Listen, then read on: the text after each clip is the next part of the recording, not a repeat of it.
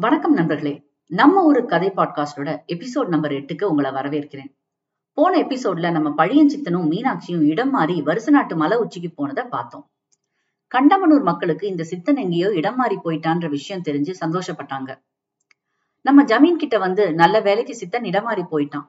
அவன் இருக்கும்போது ஆட்டை கடிச்சு மாட்டை கடிச்சு கடைசியில மனுஷனை கடிச்ச கதையா நம்ம சின்னம்ம நாயக்கரை பத்தியே உங்ககிட்ட மாட்டி விட்டான் பாத்தீங்களா? அப்படின்னு கொளுத்தி போட்டாங்க. இனிமே அவன் சாவகாசமே வேணாம்னு சொன்னாங்க. நம்ம ஜமீன் சரி சரின்னு தலையாட்டினாரே ஒழிய நினப்பெல்லாம் பழியஞ்சித்தன் இருக்கிற இடத்தையும் அவனை போய் பார்க்கணுங்கிறத பத்தி மட்டுமே இருந்துச்சு. ரெண்டு நாளா இத பத்தி யோசிச்சு சரியா தூங்கல. ஆனா அப்பப்ப அவரு கொன்ற மரத்தை மட்டும் போய் பார்த்துட்டு வந்தாரு. அதுக்கு அவரே தண்ணியும் ஊத்துனாரு. அப்புறம் அவனை போய் பார்க்கலாம் அப்படின்னு முடிவெடுத்தாரு. மதுரைக்கு போறதா சொல்லிட்டு ரெண்டு ஆளுங்களை கூட்டிட்டு சாப்பாடு துணிமணி எல்லாம் எடுத்துக்கிட்டு வருச நாட்டு மலைக்கு புறப்பட்டாரு. மலை அடிவாரத்துல குதிரைகளை கட்டி போட்டுட்டு அவங்க மேல ஏற ஆரம்பிச்சாங்க. நம்ம ஜமீனுக்கு ரொம்ப தூரம் நடக்கிறது பழகி போன ஒரு விஷயம்தான். ஆனா இப்ப கொசுக்கடியால ரொம்ப அவஸ்தப்பட்டாரு. கொசு ஒன்னொன்னு வண்டு மாதிரி பெருசா இருந்துச்சு. கடிச்சு முகம் எல்லாம் வீங்கிடுச்சு. இந்த கொசுக்கடினால காட்டுல உள்ள மத்த ஜீவராசிகளும் கூட ரொம்ப கஷ்டப்பட்டதுங்க. ஒரு வழியா ஏழு கல்லு நடந்து பழியஞ்சித்தன் இருக்கிற குடிசைக்கு போய் சேர்ந்தாரு. மீனாட்சி சுக்கு கசாயம் போட்டு கொடுத்தா. நம்ம ஜமீன் சித்தன் கிட்ட இந்த கொசு கடிக்காம இருக்க ஏதாவது செய்ய முடியுமா அப்படின்னு கேட்டாரு. அதுக்கு சித்தன் கொஞ்ச நாளைக்கு வேணா கொசுவாய கட்டி போடுறேன்னு சாதாரணமா சொன்னான். கொசுவாய கட்டுறதா அப்படின்னு ஜமீன் ஜெகச்சு போனாரு. சித்தன் சில பச்சிலை மூலிகை எல்லாம் பறிச்சு கொண்டு வந்து தீ மூட்டி அந்த தீயில போட்டான். அப்புறம் கண்ணை மூடி முணு முணுன்னு ஏதோ சொன்னான். பச்சை இலையெல்லாம் பத்தி புகை மூட்டம் வந்துச்சு. அதுக்கு பிறகு கொசு எல்லாம் சுத்தி சுத்தி பறக்குதே தவிர மனுஷங்க மேல கடிக்கிறதா தெரியல. இப்பவும் வருச நாட்டு மலை பக்கம் போனீங்கன்னா கொசு அலைஞ்சு திரியுமே ஒழிய மனுஷனை யாரையும் கடிக்கிறது இல்ல இது கண்கூட பார்க்கக்கூடிய ஒரு அதிசயம். இந்த கொசுக்கடி பிரச்சனை முடியவும் அடுத்து நம்ம ஜமீனோட சொத்துக்களை எப்படி பாதுகாக்கிறத பத்தி ஜமீனும் பழியஞ்சித்தனும் பேச ஆரம்பிச்சாங்க.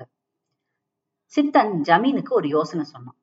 அதுபடி மனுஷங்களை நம்பாம வெள்ளை எலி கிண்ணி கோழி கருமாத்தி குரங்கு மோப்பனாய் இதெல்லாம் கஜானாவுக்கு காவல் வைக்க சொன்னான். அது மட்டும் இல்லாம இனிமே நீங்க செலவு கம்மி பண்ணணும். சிக்கனமா இருக்கணும். ஜமீன் சொத்துக்களை பா பாதுகாத்துக்கிறது ரொம்ப முக்கியம் என்று சொன்னான். இந்த யோசனையெல்லாம் கேட்டுட்டு நம்ம ஜமீன் திரும்ப கண்டமனூர் அரண்மனைக்கு வந்து சேர்ந்தாரு. சித்தன் சொன்னபடிக்கே கஜானாவுக்கு சுத்தி காவல் ஏற்பாடு செஞ்சாரு. கஜானா கிட்ட யாராவது வந்தாங்கன்னா வெள்ளை எலி கீச்சு மூச்சுன்னு கத்தும். அந்த சத்தத்துக்கு கிண்ணி கோழியும் கத்தும். இது பிடிக்காத கருமாத்தி குரங்கு சத்தம் போட்டுக்கிட்டு மரத்துக்கு மரம் தாவும்.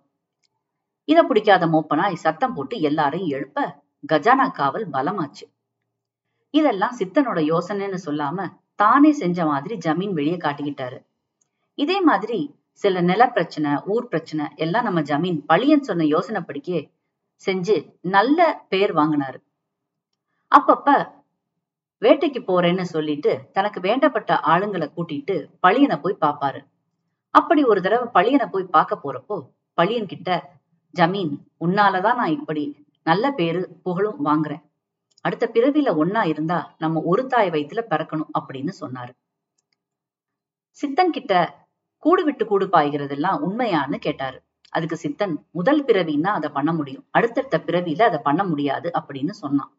இப்படி பேசிக்கிட்டே இருந்த சமயத்துல ஆலகால விஷம் தயார் செய்ய விஷ மூலிகை செடிகளை பறிச்சுக்கிட்டு இருந்தான் பழியஞ்சித்தன் இந்த பகுதியை இதோட முடிச்சுக்குவோம்.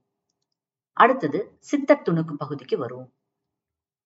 ஒரு முறை படேசாஹிப் மகான் வசித்து வந்த தென்னந்தோப்புல ஒரு மரம் ஏறி வந்து மகானுக்கு இளநீர் பறிச்சு கொடுக்க ஆசைப்பட்டான். எவ்வளவோ மரங்கள் ஏறி பழக்கமா இருந்த அந்த மரம் ஏறிக்கு ஒரு மரம் மட்டும் ஏற முடியல.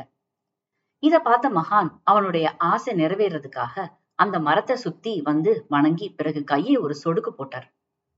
என்ன ஆச்சரியம்னா ஒரு இளநீர் தானா மரத்திலிருந்து யாரோ பறிச்சு வந்து வச்சது போல மகான் கிட்ட வந்து உட்கார்ந்துச்சு. இன்னொரு சொடுக்கு போட இன்னொரு இளநியும் வந்து உட்கார்ந்துச்சு. அந்த தொழிலாளிக்கு மகிழ்ச்சி. கருணாகம் போன்ற ஜந்துக்கள் மட்டும் இல்லாம மரங்கள் கூட மகானிடம் சரணாகதி அடைஞ்சிருக்குதுன்றது தெளிவா தெரியுது.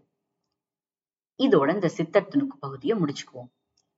கருணாகம்னு சொல்றப்பதான் நான் இதுக்கு முன்னாடி சொன்ன நாகத்தை பத்தின அதிசயத்தை பத்தி ஒருத்தர் கருத்து தெரிவிச்சிருந்தாங்க. அது அது எப்படி பாம்பு கடிச்சு திரும்பி அந்த பாம்பே வந்து விஷத்தை உறிஞ்சுது? இது நம்பவே முடியல அப்படின்னு தான் அந்த கருத்து. இதெல்லாம் சமீப காலத்துல நடந்து கண்கூடா பார்த்து புத்தகத்துல எழுதுனது.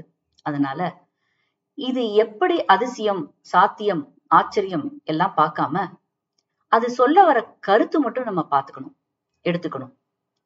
இதே மாதிரி ஒரு நாகம் சம்பந்தப்பட்ட அனுபவத்தை என்னுடைய நெருங்கின சொந்தத்துல ஒருத்தவங்க பகிர்ந்துகிட்டாங்க. அவங்க கனவுல ஒரு பெரிய நாகம் வந்திருக்கு. நிறைய மக்கள் அந்த நாகத்து பின்னாடி சித்தர் சித்தர்னு சொல்லிட்டு ஓடி இருக்காங்க பொதுவா நாகம் துரத்தை பயந்துட்டு ஓடுறதுதான் பார்த்திருக்கோம். இது எதிர்மறையான ஒரு விஷயம். இத பார்த்து அவங்களும் வீட்டுல இருந்து இறங்கி அந்த நாகத்தை பின்னாடி ஓடின கூட்டத்தோட சேர்ந்து போயிருக்காங்க. இதுதான் கனவு. அடுத்த நாள் அவங்க குடும்பத்தோட எதர்ச்சியா மருதமலை கோயிலுக்கு போக அங்க போய் பார்த்தா தான் தெரியுது அங்க பாம்பாட்டி சித்தரோட சந்நிதி இருந்ததுன்னு.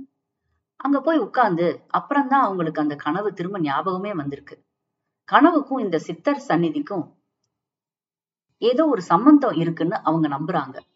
இப்படிதான் ஒவ்வொருத்தவங்களுக்கும் ஒரு ஒரு நம்பிக்கை. இந்த நம்பிக்கையினால நம்ம வாழ்க்கையில ஒரு ஊக்கம் ஒரு பிடிப்பு கிடைக்குது. அதனால சில விஷயங்களை அனுபவிக்கும் போதுதான் அதோட சக்தி நமக்கு புரியும். இதோட இந்த எபிசோட முடிச்சுக்கிறேன். உங்களோட ஃபீட்பேக் அனுப்ப வேண்டிய mail ID Maithrika zero four one zero at Gmail dot com உங்க ஃபீட்பேக்கை யூடியூப் கமெண்ட்ஸ் மூலமாவும் ஆட் பண்ணலாம். அடுத்த எபிசோட்ல உங்க எல்லாரையும் சந்திக்கும் வர நன்றி வணக்கம்.